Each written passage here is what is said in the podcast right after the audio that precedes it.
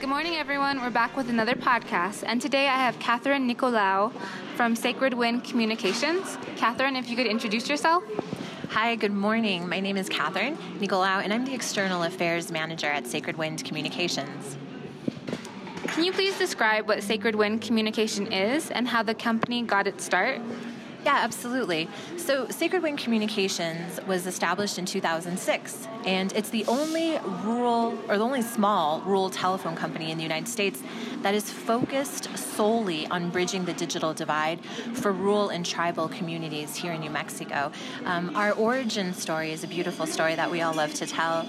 Uh, so, our CEO, John Badal, he was the president of Qwest Communications here in New Mexico and he decided to leave his job at Qwest and start his own rural telephone company. And he did this when he was at, at retirement age. And the reason he did this was because he felt that the needs of the rural and tribal areas in northwest New Mexico were not being met. So the, the larger company that was providing telecommunications in that area, in the area that we now serve, was limiting themselves to using copper wire to get telecommunications to these areas, and it just wasn't doing the job. And so Sacred Wind was born out of this need to find a different way, to, to be more innovative and more creative so that we could provide telecommunications uh, to these rural tribal areas. And we've done that over the last 13 years. Sacred Wind is 13 years old, it's a, it's a teenager. Thank you for sharing that backstory about what Sacred Wind Communications is and what you all do. Um, so I know you said that Sacred Wind Communications is a telecom company, specifically rural tribal communities. And I also understand that the company does broadband access. So, can you describe why broadband access is important in rural communities um, and also specifically for rural tribal communities? Absolutely. And, and so we, we provide telephone and broadband, as you said. Broadband is so incredibly important. I think it's it's important to remember though that broadband is a tool and it's it's not an outcome. So what we do is we make sure that people have access to some of the highest speeds of broadband or high speed internet anywhere in northwest New Mexico, especially on tribal lands. But it's important because it levels the playing field. It's important because it gives people opportunities. So we're not, you know, we're talking about the ability to research for children to not have to drive hours and hours to do homework and, and to, to be able to find an internet connection at a library that's hours from their house. You know, to be able to do it at home, to have for one child in New Mexico and one place to have the same access as another child in the tribal community. It's, it's about equality, it's about access, it's about opportunities, and, and it's about lifting up future generations of New Mexicans, whether that's to apply for jobs, get a higher education, you do research, you know, it helps to stay in touch with family members. Uh, so, so many things that allow for future generations and current generations to just have equality. And with broadband access coming, and with broadband access becoming more popularized and necessary um, in everyday lives of everyone, why has it been so hard, specifically for rural tribal communities, to get broadband access? I, I love this question because it's a question that I myself asked when I, I first started at Sacred Wind.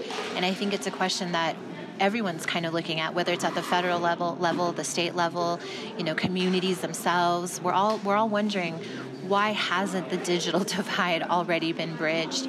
And so so here's some things to remember. You know first of all if, if you look at just sacred wind the, the area that we provide service in is 3,600 square miles. There's only about two households on average per square mile. So when you talk about getting broadband to a place, you got to first look at the funding, and it's it can be incredibly expensive.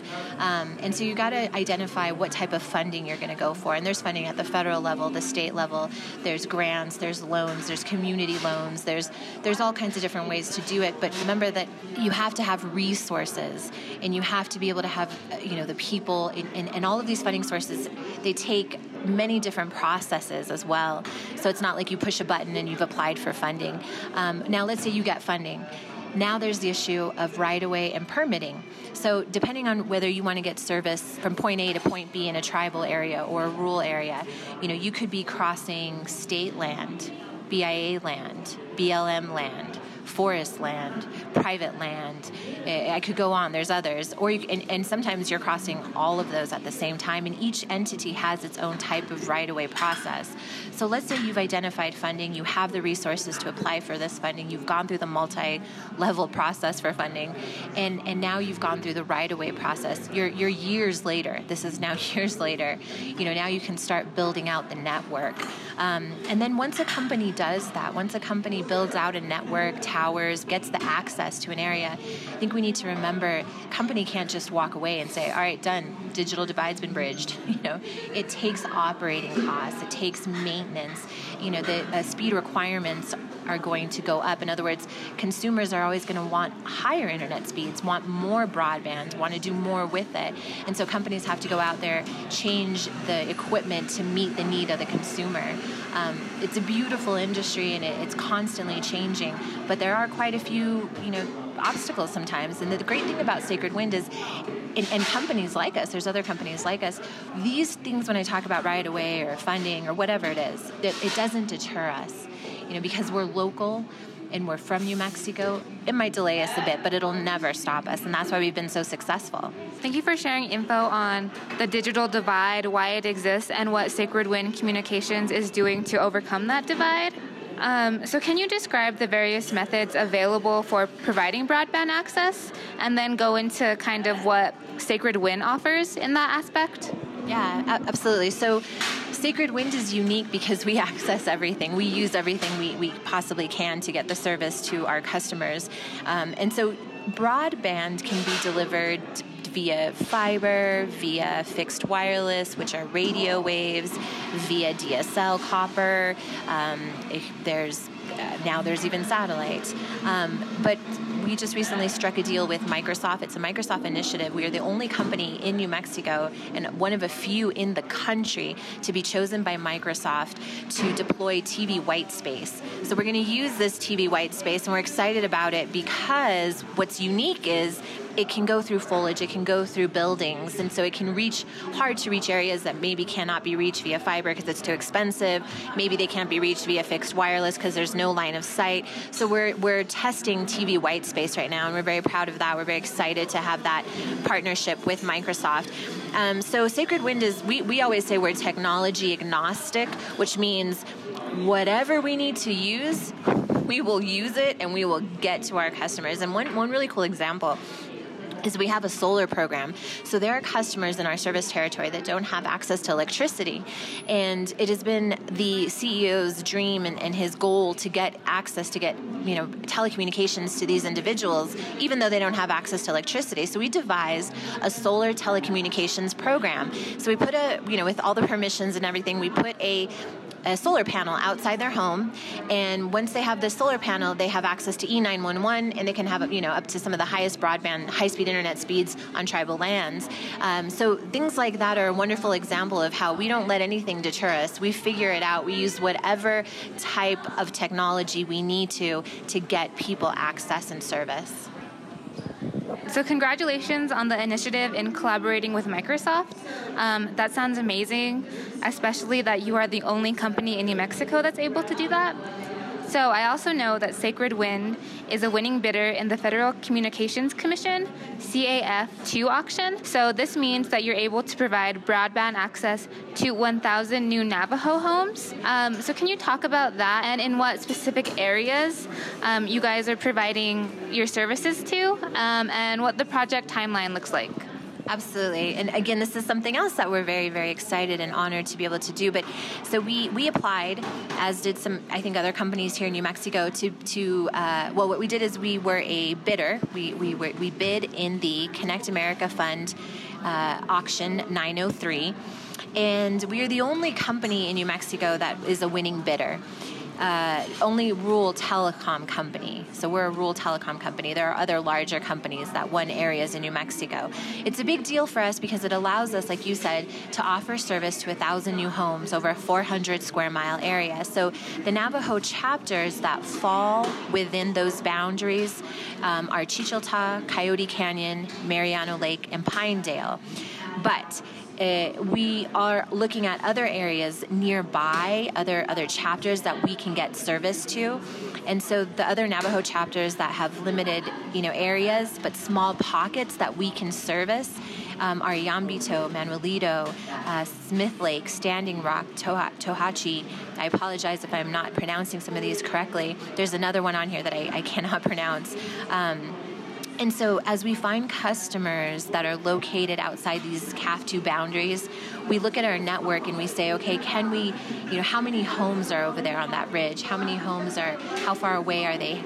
What can we get them? And so we don't just look at the areas that we won. We we use this as a way. I mean, this is the heart of what of who Sacred Wind is.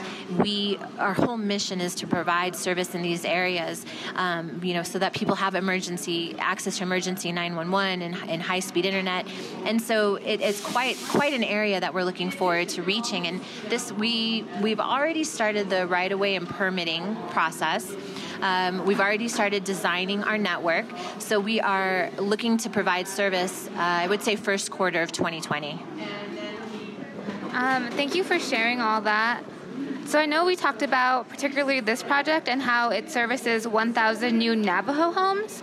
So I was just wondering, does Sacred Wind only specifically provide services for Navajo lands or members, or is it just rural tribal communities in general? Well, the reason Sacred Wind was created was for the the area, our, our service territory, where we serve. Uh, there are 22 Navajo chapters in our service area, and that is the beginning and, and, the origins of Sacred Wind. And so we will always, always fight and push to provide service in tribal areas um, in New Mexico. That that is, I guess, our passion. But what happens is we find then that other people come to us and say, hey can you help us? Hey we'd like service. What about over here? You know and so all these hands are going up. And of course we're going to say how do we do that? How do we get them service? So now we've expanded into other areas other municipalities. We've worked with other tribes. Um, and so we're, we're very much about helping rural and tribal new mexico and going back to the project um, that you had just mentioned, the one that provides 1,000 new homes um, with broadband access, what challenges, if any, might this project encounter? Well, I, I guess uh, that's a good question. I, am not sure off the top of my head what challenges we'll encounter because I, I feel, and I'm I tend to be a very positive person, but but keep in mind that Sacred Wind has been successful, and I say successful because we're regarded as a success story by the USDA. Um, we, have been successful on some of the hardest to reach areas on, in tri- on tribal lands. And so for us, these new areas, you know, it should be, we've been there, done that. You know, we know what to expect. We know how to build out the fixed wireless network. Sacred Wind has one of the most robust fixed wireless networks in the entire country. So we know how to do that. Uh, we've been through the right of way and permitting process before, so we've already started that. Um, it'll be, for us, it'll be about educating the communities. Um, and so we definitely go out to the chapters we do the we do fairs. Uh, we have customer service representatives that speak Navajo, and they actually go door to door, and they know our customers, and our customers know them. So they drive out there and they meet people and they talk to them about our services, what we can provide, answer all of their questions. So. Um, I'm not sure what I'm sure there'll be some things that we run into, but again, you know, we are going to overcome those challenges and get service. So that's our commitment. So recently, there's been a big state and federal push for broadband access. So specifically in New Mexico, and then again on the federal level, um, different legislation have been proposed and introduced to provide broadband access for rural tribal communities. Um, how has this impacted what Sacred Wind Communication does? So first of all, it's really, really exciting when to hear, and, and now's the time to do this, right? I mean, we hear all these conversations on the federal level, on the state level, communities. What's happening is there's more conversations, there's more collaboration, and so it's it's really, really exciting. The initiatives that we see at the state level, you know, they they take on different um, focuses, uh, but but it is especially since we have a surplus, right, from oil and gas, it's a really good time to sit down and talk about what are the best ways to do this. And so recently there was a Rural Networks conference in Farmington, and this was put on by the Public Regulation Commission and the chairwoman. And it was a great conference where there was so much collaboration and coming together. Um, it's really refreshing. The president of the Navajo Nation, President Jonathan Nez, um, he's very much uh, involved with the right of way process, and he looks forward to looking at that. And so there's so much collaboration, and it's exciting. I think we're going to get a lot done. And Sacred Wind is at the forefront of this too.